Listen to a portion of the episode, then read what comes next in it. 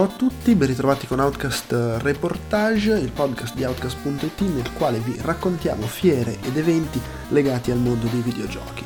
Oggi eh, partecipa al podcast con me Federico Molinari, il nostro ascoltatore e lettore che ha voluto proporsi per raccontarci dell'esposizione Design Play Disrupt che eh, è stata organizzata a Londra, sarà attiva diciamo fino al 24 febbraio quindi se vi incuriosiamo eh, potete organizzarvi per andare a eh, vederla Outcast Reportage fa parte di Outcast La Voce dei Videogiocatori Borderline, che è un feed in cui finiscono tutti i nostri podcast sui videogiochi e che trovate su iTunes, Podbean, Stitcher e ovviamente potete anche ascoltarlo anche tramite altri mezzi, altri aggregatori di podcast. Eh, potete ascoltarlo sul nostro sito outcast.it con l'apposito player che trovate nel, nel post dell'episodio, potete ascoltarlo anche sul nostro canale YouTube dove tra l'altro gli argomenti, nel caso ce ne siano in scaletta, sono cliccabili per saltare di qua e di là. In tutti questi luoghi trovate anche i nostri altri podcast, fra cui vi segnalo, l'ho citato prima, Outcast Weekly, eh, ogni settimana una mezz'oretta per chiacchierare degli argomenti più disparati, ultimamente si parla abbastanza di videogiochi, quindi magari vi interessa. In ogni caso su podcast.it trovate tutto il resto della nostra produzione audio video per iscritto, comprese le cover story. Abbiamo appena lanciato una nuova cover story in formato ridotto dedicata ad Alaloth, un gioco penso interessante, e poi fra una settimana circa partirà quella che è la vera cover story di eh, novembre. Vi ricordo che se volete contattarci potete farlo con il modulo dei contatti che trovate sul sito, con l'email podcast.outcast.it e ci trovate sui social network come Outcast Live su Twitter, su Instagram, con la pagina Facebook e il gruppo di discussione su Facebook dove potete venire a chiacchierare fra di voi e con noi.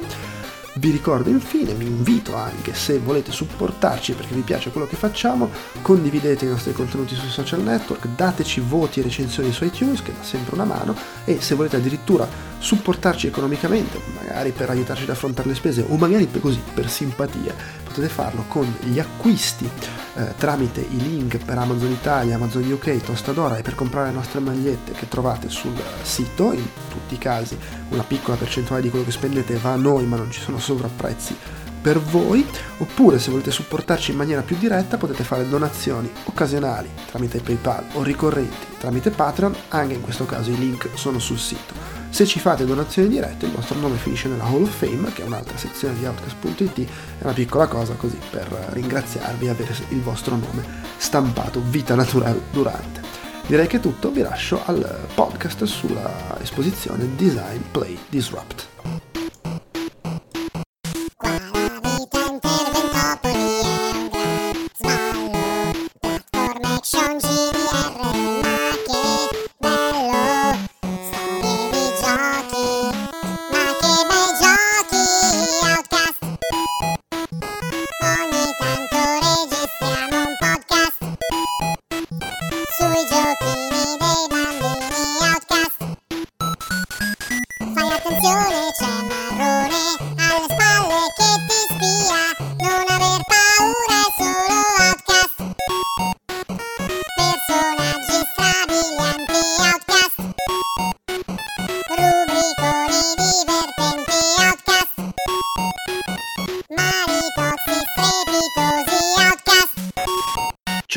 Io sono Andrea Maderna come oggi c'è un esordio, eh, Federico Molinari. Ciao Federico. Ciao a tutti, grazie mille per l'invito.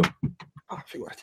Eh, allora, tu sei qui perché volevi chiacchierare di un argomento sul quale tra l'altro eh, scriverai anche un articolo che presumo uscirà in questi giorni. Eh, non, non, non, non, do certezza riguardo più che altro perché non ho la certezza su quando verrà pubblicato questo podcast, quindi non mi sbilancio se que- la settimana dopo quella che registriamo quella dopo. Ad ogni modo, eh, l'argomento è una mostra eh, che si chiama Video Games Design Play Disrupt che eh, si tiene a Londra eh, in questi giorni e che andrà a concludersi il 20 24 febbraio 2019, quindi direi che c'è, c'è, tutto il tempo per recuperarla, casomai chi ci ascolta passasse da Londra, avesse in programma un viaggio a Londra o vivesse a Londra, perché insomma succede anche quello.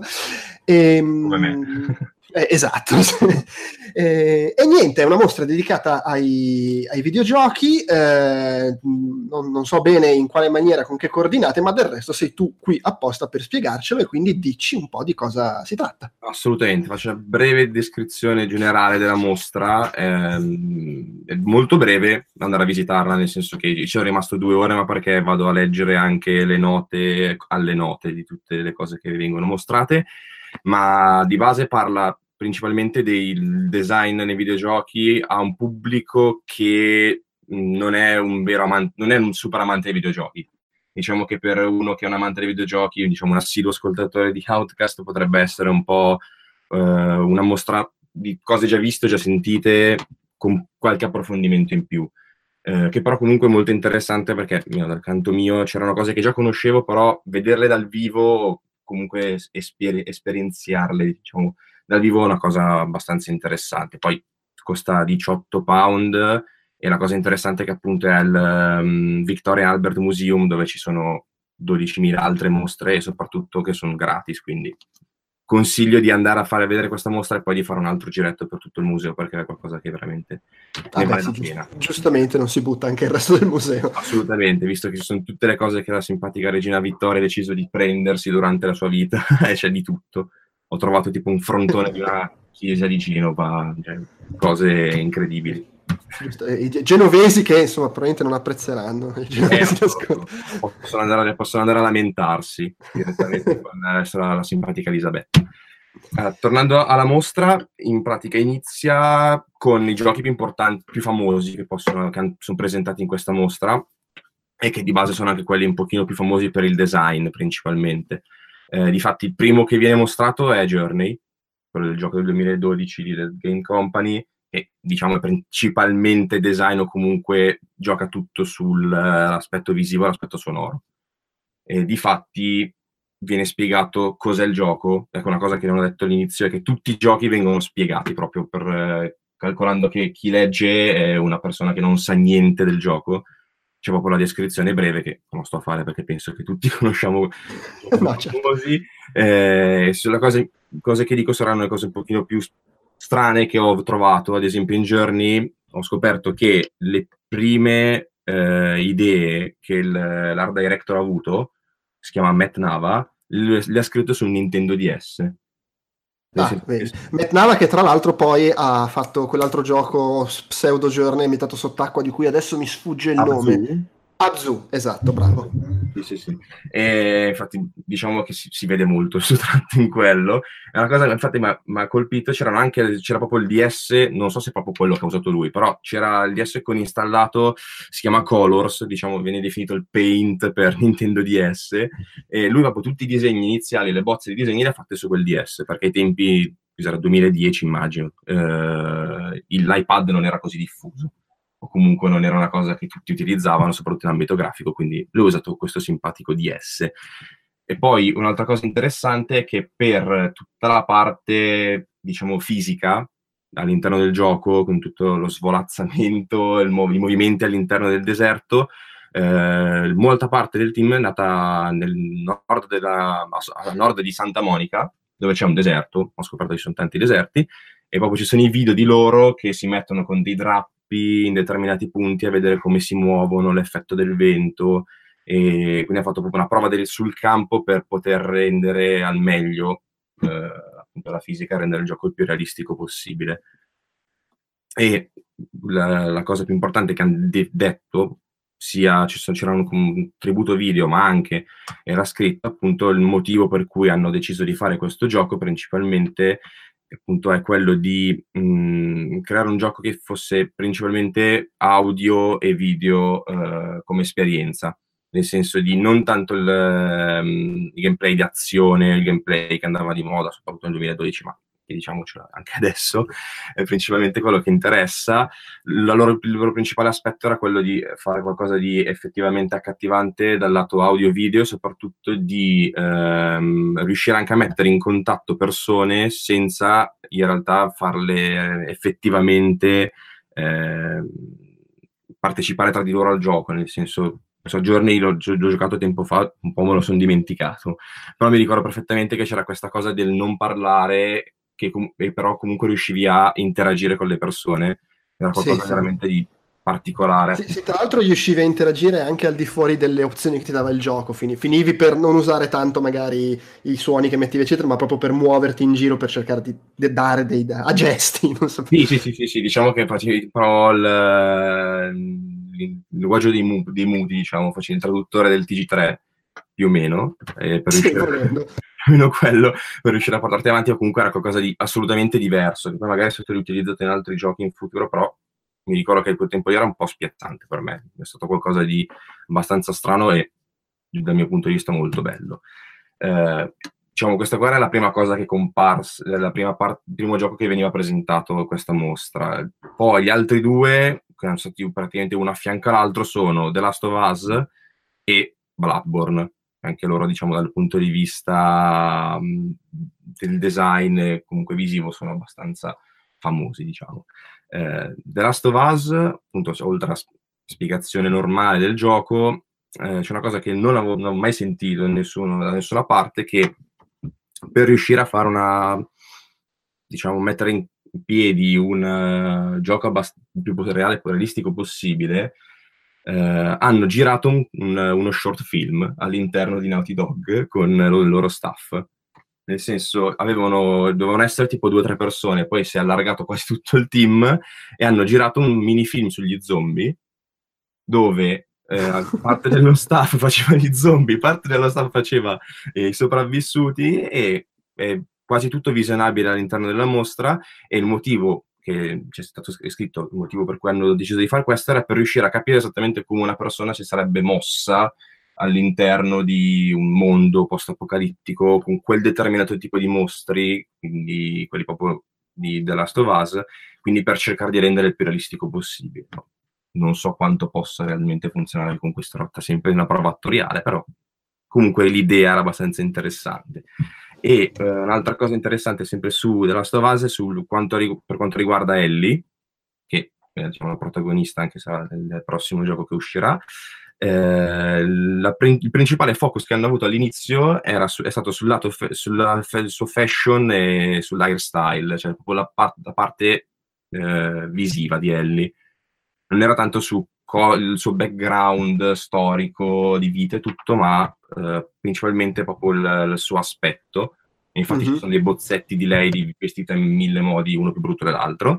E siccome non riuscivano ad arrivare a capo di questo, cioè decidere come, come farla, come mm, tratteggiarla, diciamo, ehm, hanno deciso di eh, metterla eh, appunto in campo rappresentandola il più possibile come una, appunto, una sopravvissuta come un protagonista che c'era nel video nel senso che ha detto che ha funzionato molto bene e allora hanno deciso di inserirla in quel modo lì però comunque è stato qualcosa, una delle parti più difficili c'era scritto, è stata appunto la scelta del, del vestiario del personaggio. È una cosa che può sembrare strana, ma in realtà ci passano mesi soltanto per decidere il cappellino di, di un personaggio nel gioco. Beh, comunque fa parte della caratterizzazione, in un gioco sì. dove il racconto è così importante ha senso alla fine. Sì, assolutamente, anche perché comunque se tratta di un protagonista veramente così, cioè di un protagonista di un gioco alla fine lo vedi sempre, dentro nel gioco. Cioè, mi immagino, se, cambiando gioco, ma per DMC quanto ci hanno impiegato a decidere di fare quel grande cambio che poi gli è costato chili di insulti, però il, Dante, il famoso Dante Emo.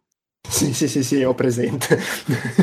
Io l'ho apprezzato molto, però... Boh. No, vabbè, sì, ognuno, ognuno ha la, io in realtà non ho, non ho opinioni al riguardo. a, me, a, me, va bene tutto, a me se cambiano i personaggi non me ne frega proprio niente, per cui figurati. No, anche, cioè, basta, me lo fanno biondo, rosso, cambiano di sesso, se il gioco poi è bello, me, cioè, mi è piaciuto veramente tantissimo come gioco. Infatti, il 5 non è che è, semplicemente è il 4, cioè DMC con i capelli biondi, quanto sembra come estetica, cioè, l'hanno rifatto di, l'hanno fatto diventare biondo di nuovo e adesso sono tutti felici, vabbè, divertimento. Poi, eh, passando a Bloodborne, naturalmente anche qua la parte di design, come la maggior parte dei giochi eh, in questo stile, tutti i famosi Dark Souls, eh, farà, è molto importante. Una cosa che è molto interessante per quanto riguarda Bloodborne è che hanno fatto una bella gita quasi tutto il team, o comunque una gran parte, in Romania e a Praga. proprio per avere un contatto diretto con uh, il tipo di architettura che volevano inserire all'interno del, del gioco. Infatti ci sono appunto delle, delle, foto che hanno fatto sul campo per prendere spunto eh, da, appunto dalla realtà per poter poi trasporre il più realisticamente possibile i giochi all'interno, eh, scusi, i, giochi, e i palazzi all'interno del gioco. Naturalmente c'è la spiegazione generale di Bloodborne di cos'è e cosa non è. C'era un video abbastanza strano. Non so se sentite la notifica, scusate. Eh, tranquillo, tranquillo. Un video abbastanza strano eh, preso da uno youtuber. In pratica c'è mh, mm, a schermo il combattimento con il primo boss di Bloodborne sul tipo un 45 pollici. Sotto il 45 pollici ci sono tre schermi diversi dove a sinistra ci sono le mani del, di questo youtuber che ha giocato, appunto, che ha fatto questo gameplay, eh, dal, praticamente che sono in contemporanea con il video sopra, quindi sono un po' le mani che giocano in quel momento a, a che cercano di sconfiggere il boss. In mezzo c'è la schermata di morte quando muore, diciamo, però questa schermata è legata allo schermo di destra, perché nello schermo di destra ci sono a ripetizione tutte le 20, 50, 60 volte in cui è morto. Co- con- e poi soprattutto c'è l'audio, c'è, l'audio, c'è lo youtuber che commenta eh, quello che sta facendo in, a- in, audio. C'è una cosa che non so quanto possa essere interessante, però era abbastanza strana e diciamo che due minuti li ho persi davanti allo schermo a guardare. Ipnotizzato dalle morti. Sì, no, perché eh, c'è più che altro interessante vedere nello schermo grande il combattimento, quello diciamo finale, quello che iniziato, va iniziato e l'ha finito. In basso a sinistra invece c'hai tutte le 250 morti, che penso di averne fatte anche il doppio quando ci ho giocato la prima volta.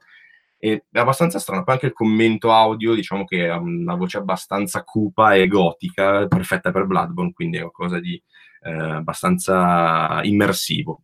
Soprattutto anche mentre guardi il resto della, dello, sì, definiamolo stand, eh, di Bloodborne, sentirsi sotto l'audio del, appunto del video è abbastanza interessante, ti immergi un po' di più nell'ambientazione. E eh, con un'altra parte della spiegazione del gioco e anche com'è stato fatto, si parlavano del fatto che appunto hanno utilizzato SketchUp 3D come mh, base per riuscire a costruire un'ambientazione il, non dico il più realistica possibile, ma il più vicino a possibile a ciò che hanno visto loro dal vivo in, in Romania, Praga, appunto, e anche per riuscire a costruirla comunque una, in un modo abbast- il miglior modo possibile, anche legato al gioco e al gameplay. Infatti c'erano le, mh, delle schermate, degli screenshot di appunto la, se non ricordo male, la prima città, che c'è in Bloodborne, eh, appunto con proprio lo scheletro che hanno fatto loro, non mi ricordo se su Autodesk o su SketchUp, che sono i due programmi che hanno utilizzato. Comunque vedevi tutto questo insieme di linee in, infinito, eh, che era appunto il, lo scheletro di tutta la, la, prima città. E l'altra cosa importante di Bloodborne, oltre al design, è l'audio, che comunque farà, gioca un, una grande parte all'interno del gioco, e all'interno della mostra viene specificato che uh, fare la colonna sonora, in pratica sono stati un, uh, un, team, definiamolo, è stata una collaborazione tra dei compositori americani e dei compositori giapponesi che hanno unito le loro forze, volendo c'è mostrato anche un parte, uno, uno, spartito appunto della, della, della colonna sonora. E per riuscire a fare una colonna sonora mh, più vicino possibile all'ambientazione e appunto per renderla più ficcante possibile, eh, hanno preso spunto principalmente dagli sketch, dai disegni che hanno fatto tutti diciamo, gli, gli art del, del, team di sviluppo e soprattutto hanno preso delle parole chiave che gli erano state comunicate dal team di sviluppo, come ad esempio Mortal Struggle, eh, e altre. Questa qua era l'unica che c'era come esempio, però praticamente hanno detto che avevano questo insieme di bozzetti e di parole chiave e loro hanno praticamente utilizzato questo insieme di dati per riuscire a fare una colonna sonora il più consona possibile al gioco. E mi sembra che comunque abbiano fatto un ottimo lavoro. E, e so, erano esattamente 65 strumenti e 32 voci che hanno fatto la colonna sonora se questo dati tecnici e Beh, specifici. Però, Sì, no, ci sono anche naturalmente tutti i video correlati, nel senso, sia per The Last of Us, di, per The Last of Us ad esempio c'era un video molto interessante con Aga proprio col proiettore. Da una parte c'era il gameplay effettivo del gioco, a destra c'era la stessa scena di gameplay, però con tutta la, la, l'intelligenza artificiale mostrata, diciamo. Quindi, ad esempio, c'era Ellie che si muoveva eh, da una parte all'altra, anche se non era comandata, però vedevi esattamente i comandi che, o quello che Ellie pensava a livello di intelligenza artificiale per muoversi all'interno del, dell'ambientazione. Era una cosa molto interessante.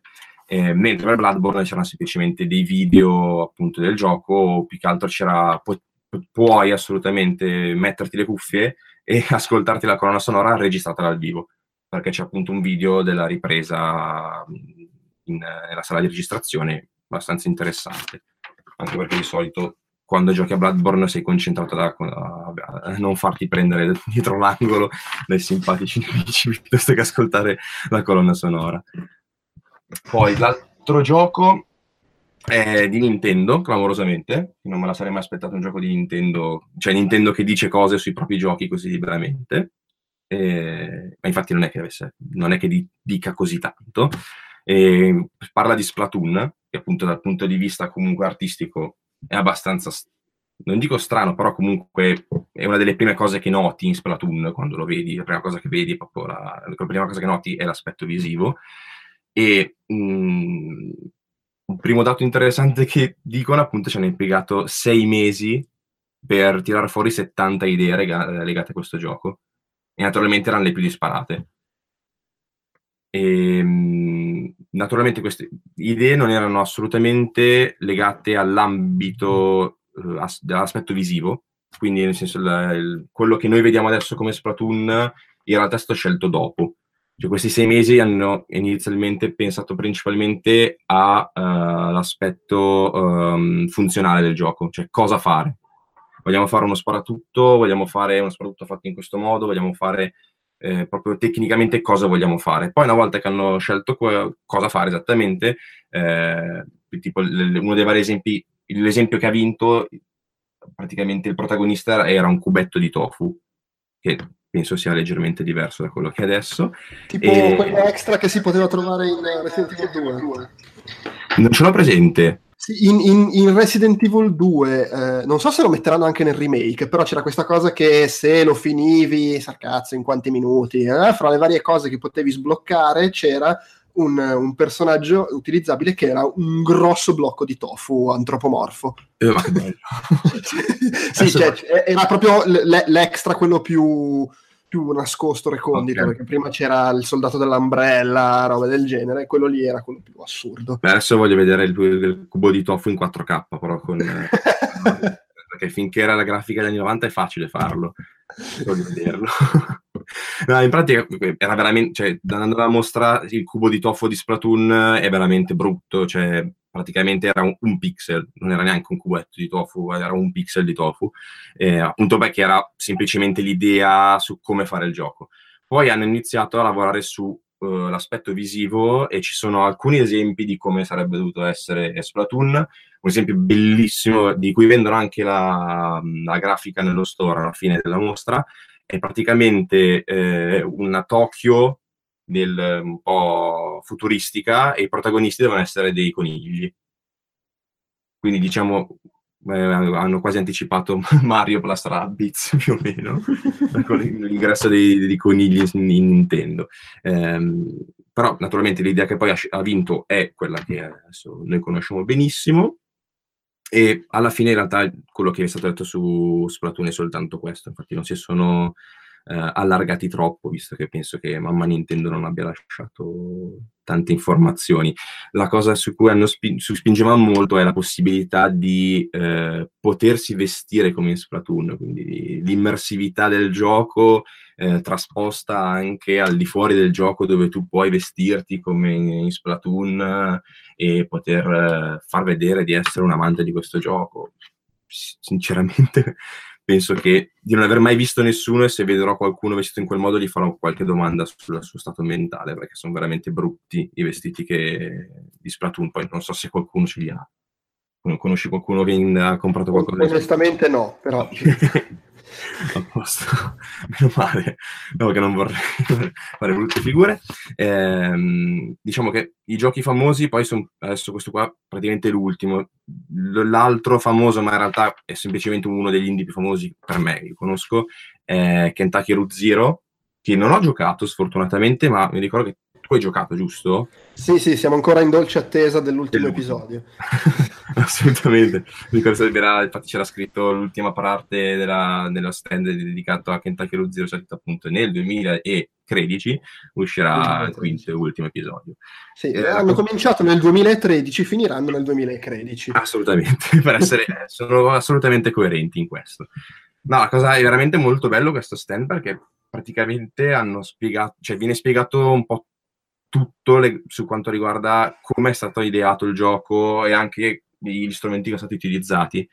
Ehm, ad esempio, eh, parlando del fatto che i due sviluppatori, in, in, realtà so che erano due, poi lì parlavano di tre nella mostra. Non so esattamente quale sia la, la, la cosa più corretta. Cioè, sono due, giusto, gli sviluppatori di Kentucky Zero. Sì, sono due, oddio, poi magari hanno, che ne so, il freelancer che gli fa la musica, ecco, però di base sono due. Ok, e infatti lì parlavano del fatto che mh, c'era questo bisogno di comunicazione perché non erano tutti nello stesso posto, nel senso che erano uno a Seattle e uno a Miami, sto sparando città a caso, però erano comunque distanti, eh, e per riuscire a comunicare tra di loro hanno creato un, un wiki con appunto tutte le cose legate al gioco perché non puoi farti un Google Drive con tutti i file, potrebbe, risultare un po' incasinato, loro hanno creato un wiki interno a loro dove tutte le cose nuove che venivano implementate o anche le nuove idee legate sia al gameplay che alla, alla storia venivano inserite in questo wiki così erano tutti aggiornati e poi erano facilmente accessibili. Eh, parlavano del fatto che anche non erano degli sviluppatori a tutti gli effetti, nel senso che non erano capacissimi di, di, scrivere linee di codice e quindi all'inizio hanno utilizzato Twine, che è un software dove praticamente eh, ti, crea da, ti, ti, crea il codice HTML eh, da una base di, da una storia, nel senso tu scrivi la tua storia con, eh, appunto se si va sul sito twine.com mi sembra si chiami, c'è alcun esempio di come funziona il software, come se fosse una bacheca, tu metti il, le, i vari pezzi della storia, metti i collegamenti e questo software è in grado di crearti il codice HTML che appunto traspone questa, questa storia appunto in codice. Poi penso che l'abbiano sicuramente rimaneggiato, però come base di partenza hanno utilizzato questo. Ehm, e un'altra cosa di cui sì, non, sono, non sono gli unici, è abbastanza utilizzato. A parte che vabbè, c'è chi lo usa proprio per fare giochi e pubblicarli, ma eh, mi pare che anche quelli di Firewatch abbiano fatto un prototipo prima usando Twine. Okay. Non vorrei dire una fesseria, ma mi pare di ricordare questa cosa. Sì, ma cioè, penso sia normale. Anche mi ricordo con RPG Maker sono stati fatti giochi che hanno fatto anche un, un discreto successo. Quindi, no, infatti, infatti è abbastanza normale. Poi più che altro è, è normale per questi giochi di, eh, dove il focus principale è la narrativa, non tanto il gameplay. Infatti con Kentucky Road Zero chiaro, chiaro. principalmente è proprio tutto scritto, la storia e eh, ciò che è stato scritto per la storia. Appunto legato alla storia c'è, mh, mostrano degli esempi di, di, cosa hanno preso spunto gli autori mh, per quanto riguarda appunto sia le idee che anche la struttura del gioco che io non l'ho giocato, ma da quanto ho letto e da quanto si vede alla mostra, in pratica una, un dettaglio molto importante di Road Zero appunto è la narrazione che non è, non dico che non sia lineare, però c'è comunque la possibilità di interagire anche con dialoghi che non sono proprio diretti col protagonista, è, possibile? Sì, sì, è un po' strano il sistema di dialogo di Kentucky Road Zero, diciamo. Ah, ok, perfetto. Eh, Beh, è quello che mi serviva sapere che, sia, che fosse strano. Appunto perché eh, loro hanno preso spunto da, dicono di aver preso spunto da un libro che si chiama uh, The Sand and the Fury. Non so se conosci. No, onestamente no. Ok, è un romanzo che all'inizio ha avuto poco successo, poi ha avuto successo, non dico postumo, ma dopo un po' di anni, ed è abbastanza malato di mente perché si tratta di un romanzo che racconta la storia di questa famiglia americana eh, non mi ricordo esattamente dove, come, perché. La cosa importante è come è strutturato perché ci sono praticamente quattro punti di vista, eh, che sono praticamente quattro narratori all'interno del, del libro, però non è come, esempio più famoso Game of Thrones, dove c'hai un capitolo a testa e ogni capitolo è il punto di vista del personaggio. No, qua nella stessa pagina hai tre righe di uno, due righe di un altro, tre righe del terzo e sette righe del quarto. Quindi nella stessa pagina c'hai quattro punti di vista che raccontano la stessa scena e infatti all'inizio era un casino totale. Come espediente gli, gli, editori hanno utilizzato appunto la, mh, l'aspetto visivo, che qua si torna un po' a, al design, all'aspetto visivo. In pratica ogni, li, ogni, ogni, narratore aveva un colore diverso, magari un, uno era in corsivo, l'altro era boldato, uno era rosso, in modo tale proprio da far capire chi era il narratore in quel preciso momento. Però appunto il casino di Kentucky Root Zero si può imputare a questo libro. Eh, poi fanno esempio anche di, di, uno spunto che hanno preso per quanto riguarda la casa nel, nel secondo episodio, che è legato a, un, uh, a, un'opera teatrale americana, di cui adesso non ricordo benissimo il nome. Eh, mentre la cosa interessantissima è, non mi ricordo in quale episodio che c'è la, la foresta, forse nel secondo, mi pare di sì, però cioè, eh, diventa un po' difficile anche, perché poi è, talmente surreale quello che racconta che poi uno li confonde. Eh, nel secondo appunto, la, questa appunto la surrealità. Esiste come termine, Beh, me lo passo, passiamolo. Eh, ok, cioè l'inizio quando arrivano nella foresta c'è un effetto parallasso abbastanza strano e eh, spiegano che appunto esempio, questa, questa idea gli è venuta guardando un uh, dipinto di Magritte che si chiama um, La firma in bianco in italiano, The, the, the Blank Signature, eh, che è presente alla mostra. Quindi direi quasi di andare a vederlo, di andare alla mostra che soltanto per questo, perché è il Magritte originale che arriva direttamente da, dagli Stati Uniti, eh, direttamente da Washington. Quindi cioè, beh, è bello che tu stai guardando una mostra sui videogiochi e ti trovi un Magritte originale di fronte, quindi è abbastanza interessante. Non so se ce l'hai presente, è il um, quadro quello dove c'è la, um, la donna a cavallo nella foresta, che tu all'inizio lo vedi, capisci perfettamente com'è che è una donna a cavallo, però se poi lo guardi bene è totalmente senza senso perché c'hai una parte di albero che davanti, in alto è davanti al cavallo, ma sotto finisce che dietro, oppure c'è tipo l'erba che copre il cavallo, c'è una roba veramente stranissima. Se non c'è presente, consiglio di andare a guardare, cercare uh, The Blank Signature su Google, si trova subito e si capisce esattamente che quadro è. Ok. Molto bello e comunque vedere quello con sopra in loop il video della foresta ti fa capire esattamente da cosa hanno preso spunto ed è molto interessante.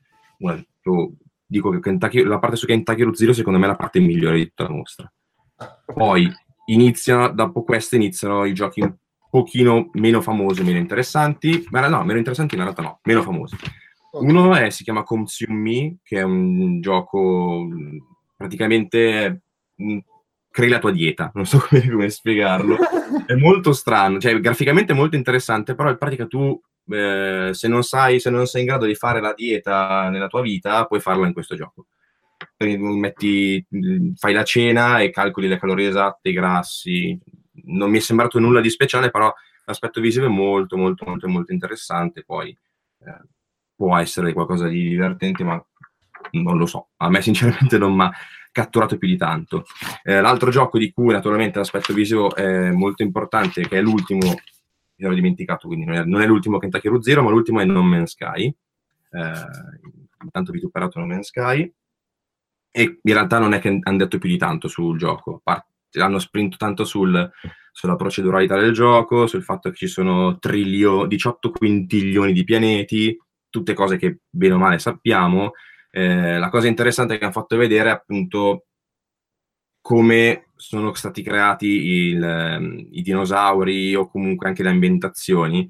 C'era l'esempio di 4-5 tipologie diverse di eh, dinosauri che poi in realtà erano le stesse, cioè loro ti mostravano la, lo, la base, che poteva essere appunto il corpo di dinosauro, e una quindicina, ventina di cose diverse che applicate in, in, in diversi modi danno la possibilità di creare 60 diversi dinosauri. Quindi appunto era un po' a spiegare come han, i, i, trucchetti, se possiamo definire trucchetti, che ha utilizzato la software house per riuscire appunto a creare tutto questo ambiente procedurale. Poi la parte che, in cui spiegavano il gioco esattamente cos'è, com, come funziona, però diciamo, più o meno lo conosciamo. E, ehm, questa era la prima parte della, della, mostra, perché appunto è divisa in quattro parti. In questa ah, prima qua c'erano i giochi più importanti, che si fa veramente in un'oretta e mezza, due, cioè veramente piccolina. Ehm, la parte finale di questa parte, questa prima parte eh, appunto è con No Man's Sky, a fianco a No Man's Sky c'è il gioco che non mi ricordo il nome, eh, The Graveyard, quello di Tale of Tales, uh-huh, uh-huh.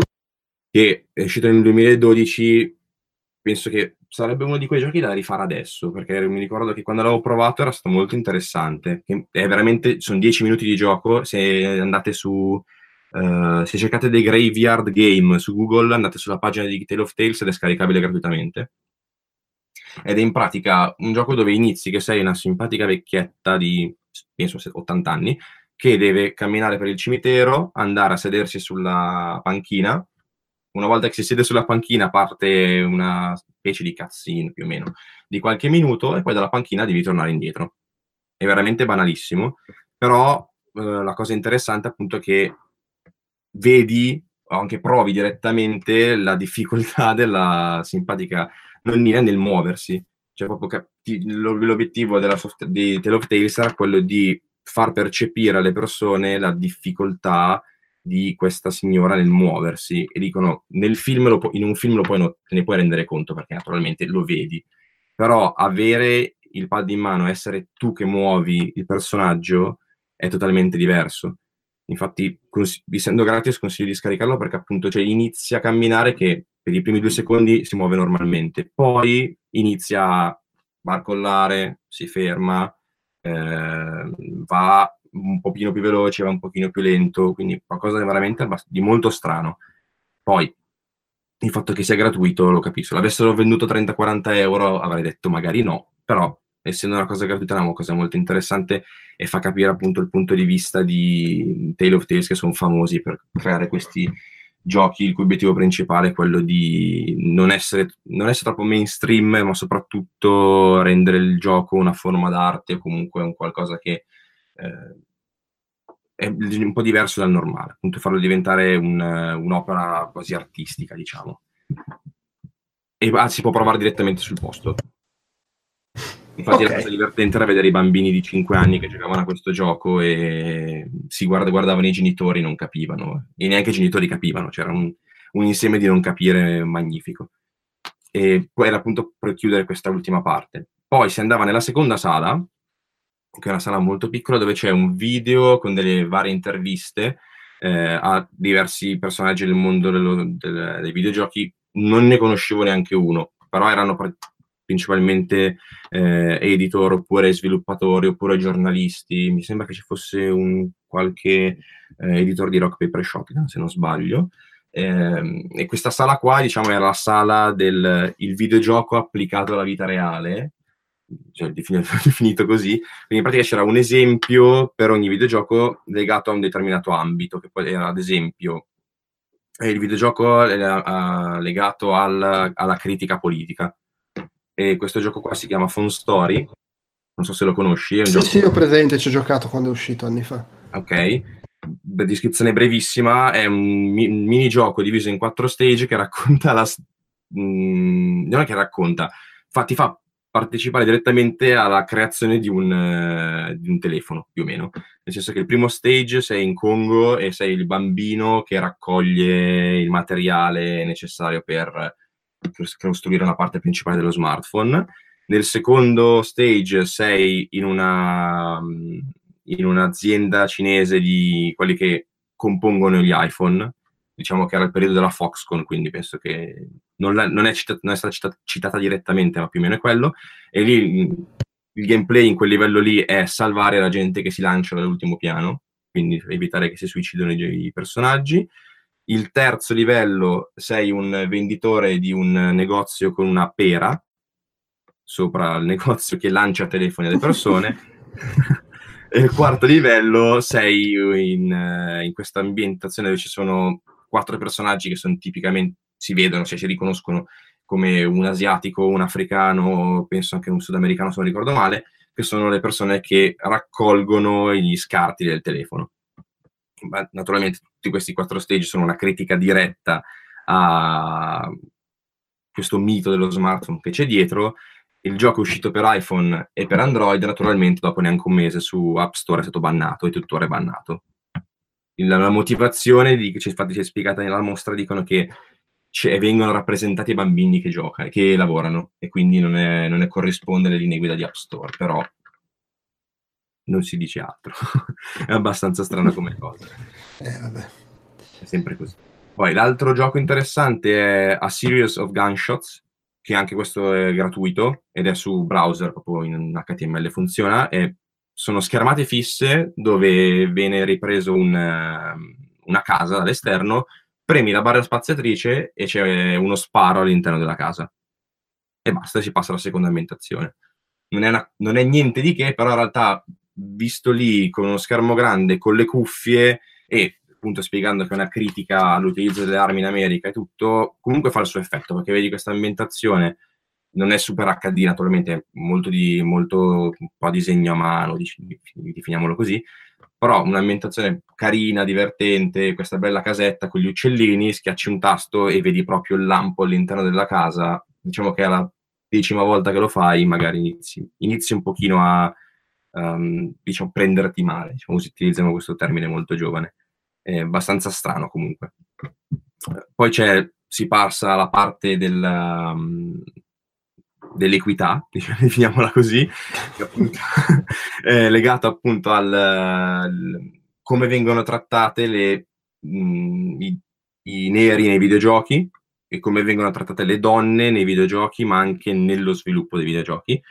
Per quanto riguarda le persone di colore, viene, tra- viene citato Mafia 3, che appunto ha un protagonista di colore e comunque viene trattato molto direttamente eh, il, la vita del, delle persone afroamericane nel, ricordo, eh, negli anni 70, nel Mafia 3, adesso non lo ricordo. Onestamente non ricordo manco io, però. Comunque il, viene rappresentata abbastanza fedelmente lo stato di appunto com- come vivevano le persone afroamericane in quel periodo, quindi viene preso appunto come, come esempio di buon gioco che tratta anche i personaggi di colore dettagliatamente senza stereotiparli, senza farle delle macchiette. Come possono Comunque essere. È ambientato nel, nel 68. Ah, 68, ok, perfetto. E appunto dicono che appunto è una, una descrizione molto fedele di com'era la situazione in quel periodo. Per quanto riguarda le donne, viene, c'è il documentario di Anita Sarkesian, non mi ricordo come si pronunci, penso così, che era appunto il Sarkisian. Sarkisian circa due in effetti. E, non so se magari tutti conoscono, si chiama Tropes vs. Women in Video, in video Games. È un documentario che parla appunto delle come vengono trattate le donne all'interno dei videogiochi, soprattutto nello sviluppo. E aveva creato un, un bel casino, mi ricordo, ai tempi quando uscì in pratica diciamo che l'argomento era diventato di pubblico dominio, mentre prima se ne parlava più o meno, da quel momento all'inizio un po' a parlarne un pochino di più, però poi, tanto come sempre, c'è, c'è la moda di sei mesi, poi dopo eh, ci si dimentica, poi esce Mass Effect Andromeda e si insulta la povera game designer che ha sbagliato a fare la, la, la, la fisica dei volti. Come, come sempre. Ehm, l'altro gioco, una, un'altra cosa interessantissima era un Pong in, in, arabo, perché è una cosa che in effetti non ci avevo mai pensato io, però nel linguaggio di sviluppo, cioè i linguaggi che può essere l'HTML, il C, il C++, sono tutti scritti con alfabe- il nostro alfabeto. Però un povero eh, sviluppatore degli Emirati Arabi Uniti o dell'Iran deve imparare in pratica il nostro alfabeto per poter eh, programmare e qua c'è in, nella, alla mostra c'era questo schermo con eh, rappresentato Pong che era stato però sviluppato, scritto con eh, un codice che si chiama, adesso non mi ricordo esattamente il nome in arabo, so che tradotto vuol dire cuore, che in pratica è un, lingu- è un linguaggio che un eh, professore arabo ha, ha, creato per poter permettere di eh, scrivere giochi o comunque scrivere linee di codice in arabo. Quindi tu vedevi Pong che funzionava sulla sinistra e sulla destra il codice che continuava ad andare da destra a sinistra in, con eh, l'alfabeto arabo. Una cosa molto carina, molto interessante. Mm.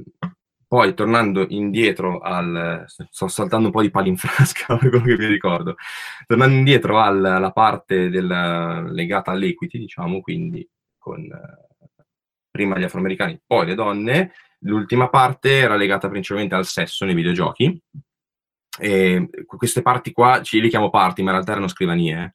Cioè era una scrivania con un gioco, una scrivania con un'altra e l'ultima scrivania legata al sesso aveva due giochi, uno molto carino che si chiama How Do You Do It, che è stato creato durante una, una game jam nel 2014 a New York. In pratica è questa ragazzina che vede Titanic, la scena di sesso, i suoi genitori se ne vanno di casa, allora lei prende le sue due bambole che sono una Barbie e un Ken e il gioco come funziona? In pratica tu hai, usi le mani della bambina e provi a incastrare, diciamo, i, le due bambole, che è una cosa che penso che hanno fatto tutti, tutte le bambine, ma penso che... Eh, io mi ricordo che alla materna c'erano, avevo le Barbie, non io, ma nella materna c'erano i giochi per bambini e per bambine, mi ricordo che comunque qualche cosa la facevi anche semplicemente per farlo stupido. Ed è una cosa molto carina perché appunto fa, rappresenta questa cosa che mo tutti hanno fatto e comunque una, per, soprattutto per le donne, non, non sono donne, non lo so, però viene detto che è comunque una cosa molto importante come l'autode- l'autodeterminazione della donna per, dal punto di vista sessuale è una cosa che in America stato, questo gioco è stato molto premiato da questo punto di vista, quindi qualcosa di carino.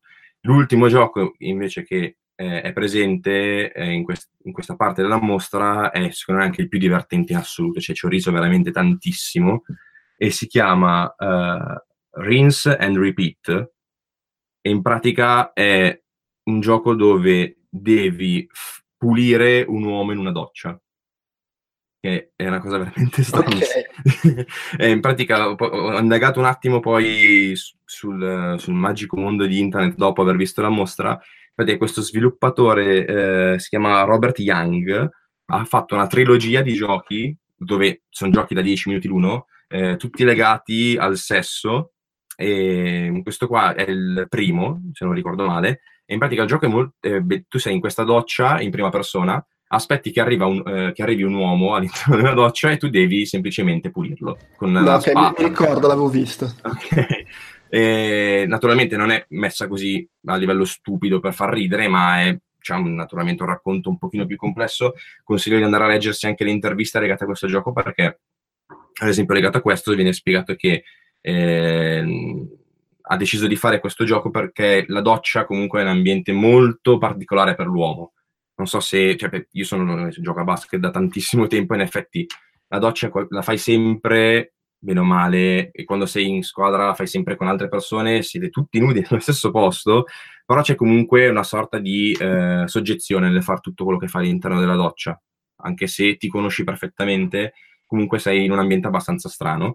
E appunto fare un gioco in cui tu liberamente ti metti a pulire la schiena di, una, un'altra persona senza niente di sessuale dietro, perché non ci sono poi scene da Pornhub o cose del genere, è semplicemente la pulizia della schiena, è qualcosa di, eh, non dico straniante, però tu ci giochi, ridi, però alla fine un po' ci, ti, ci rimani un po', non dico male, però pensi al fatto appunto che è qualcosa di strano, tu hai fatto una cosa che normalmente quasi avresti paura a fare, però messa in un videogioco ci ridi sopra e non pensi che sia niente di che. Quindi anche da questo punto di vista è molto carino. Gli altri due giochi poi sono, sono forse un pochino più malati che un, uno fai sesso con una macchina, con la tua macchina anzi, che in realtà non è semplicemente far sesso, ma tu sei in macchina, stai guidando, hai la macchina a sei marce, ogni volta che cambi la marcia, dalla prima alla sesta, aumenta, diciamo, il tuo livello, il livello di eccitamento del personaggio che poi soltanto a livello visivo, facciale, eh? cioè tu vedi la faccia che fa un po' cose strane. Però è qualcosa veramente di... Una, questa trilogia qua la consiglio a tutti perché è veramente qualcosa di magnifico. E, ehm, ed è appunto l'ultimo gioco che viene trattato direttamente durante la mostra. Poi ci sono gli ultimi due po- punti, eh, diciamo, le ultime due stanze, che sono la terza, appunto, eh, che è la penultima, forse quella meno interessante, perché è una eh, specie di cinema, mini cinema, con questo mega schermo dove viene praticamente, vengono spiegati i giochi del momento a chi non sa cosa sono i videogiochi. Di base è quello, perché in pratica viene, Sì, cioè nel senso è, mamma, guarda, io vado a giocare nella quarta stanza, tu stai qua, guardi lo schermo così capisci quello che faccio e poi non mi rompi più le scatole. O magari me le rompi ancora di più. Perché in pratica è un video dove viene spiegato cos'è Minecraft e tutta la malattia mentale che ci sta dietro. Non, cioè, non di Minecraft, ma tutte le persone che impazziscono per Minecraft. C'è um, uh, Overwatch e viene fatto vedere tutte le persone che sono impazzite per un personaggio specifico di Overwatch e tutto il cosplay che c'è dietro e tutti gli eventi che ci sono dietro. Eh, viene, fat- eh, viene, viene, mostrato i campionati di League of Legends, che comunque per chi non è, fa- per chi non è esperto comunque è qualcosa di strano, perché ad esempio ero con un mio amico che non è un grande videogiocatore, cioè mi, quando è entrato ha fatto, gli ho chiesto ma tu qual è che, cos'è che hai giocato? Ah, Tomb Raider 2, quindi puoi capire che, grande eh, storia da giocatore ha. E quando ha visto lo stadio in Sud Corea pieno di gente che guardava la finale di League of Legends, diciamo che ci è rimasto abbastanza è rimasto abbastanza stranito da questo. Cioè non, non, non, era al corrente che i videogiochi ormai sono arrivati a, di non determinato tipo di videogiochi, sono arrivati a questo livello di conoscenza e più che altro sono, siano in grado di riempire uno stadio. Poi, sempre in quel video lì parlano di EVE Online, del fatto che hanno fatto questa la battaglia più grossa nella storia dei videogiochi online. Io non sono un giocatore di EVE Online, quindi non, non so esattamente se effettivamente è così, però dicevano questo. E poi mi sembra ci fosse anche un altro gioco, non, non mi ricordo esattamente quale fosse, però è un video di 10 minuti, un quarto d'ora, quindi tranquillamente dopo essere stato un'ora e mezza in piedi ti siedi, guardi il video e poi va nella magnifica quarta stanza, che è una mini sala giochi, con naturalmente cose tutte indie, abbastanza strane, non c'è niente di... non puoi giocare a The Last of Us Bloodborne, e, um, sono tutti giochi, ad esempio uno molto bello è un cabinato portatile che ha fatto un'università americana, in pratica za- hanno applicato a uno zaino un cabinato, c'è il video della gente che va in giro con questo zaino e fa giocare le persone, ci sono due giochi non particolarmente divertenti, però comunque l'idea è abbastanza carina. C'è invece un gioco molto divertente da poter fare, però bisogna essere in cinque, quindi devi relazionarti con uh, i, la miriade di bambini. Se vai la domenica, la miriade di bambini che trovi. Ed è un gioco in cinque dove in pratica sei in una stanza affollata di persone. Due dei cinque giocatori sono praticamente fidanzato e fidanzata e devono raggiungersi. Però gli altri tre sono i disturbatori e devono mettersi in mezzo è una cosa che detta così è veramente stupida, però ci siamo rimasti io e mio amico un quarto d'ora a giocare con bambini, genitori, tutto, ed è stato veramente qualcosa di abbastanza divertente. Poi ci sono altri, c'è, ah, c'è un caschetto dove, con sopra una videocamera dove devi andare in giro a fare le foto alle persone e queste foto poi vengono messe sul mega schermo e poi un altro gioco di una simulatore di guida, simile simulatore di guida. Diciamo che per, non, so, non, è niente di speciale a parte quel gioco con, da, da, fare in 5 perché quello, quello veramente il consiglio di provarlo per chi andrà alla mostra perché è veramente super divertente se si riescono a trovare persone interessate e divertenti. E, e questa è l'ultima stanza, diciamo che bene o male la, la mostra è tutto questo, nella parte finale c'è il, lo store, che è comunque carino, nel senso venne venduto il libro della mostra, con un riassunto, non dico neanche, neanche un riassunto, con praticamente tutto quello che è stato è presente nella mostra, scritto e vi, eh, immagini, è tutto presente nel libro e più qualche altra annotazione, qualche altro appunto, quindi è abbastanza interessante. Costa 20 pound, non è neanche tantissimo, quindi questa è una cosa di carino. Poi vengono, ci sono vendute eh, tantissime cose da nerdoni, diciamo, c'è tipo la, la, lo zaino del Game Boy, la tazza del Game Boy, qualche libro su, sui videogiochi. Consiglio spassionato, comprateli su Amazon che costano di meno. Quindi li guardate lì. Poi penso magari si può utilizzare il link su Outcast, giusto? Eh, sì, sì, sì, certo, assolutamente. Quindi prendete, prendetevi, fate una bella lista di tutto quello che è nello store eh, del, del, museo, prendete tutti i link poi, e poi eh, si acquista tramite Outcast, così è la soluzione migliore.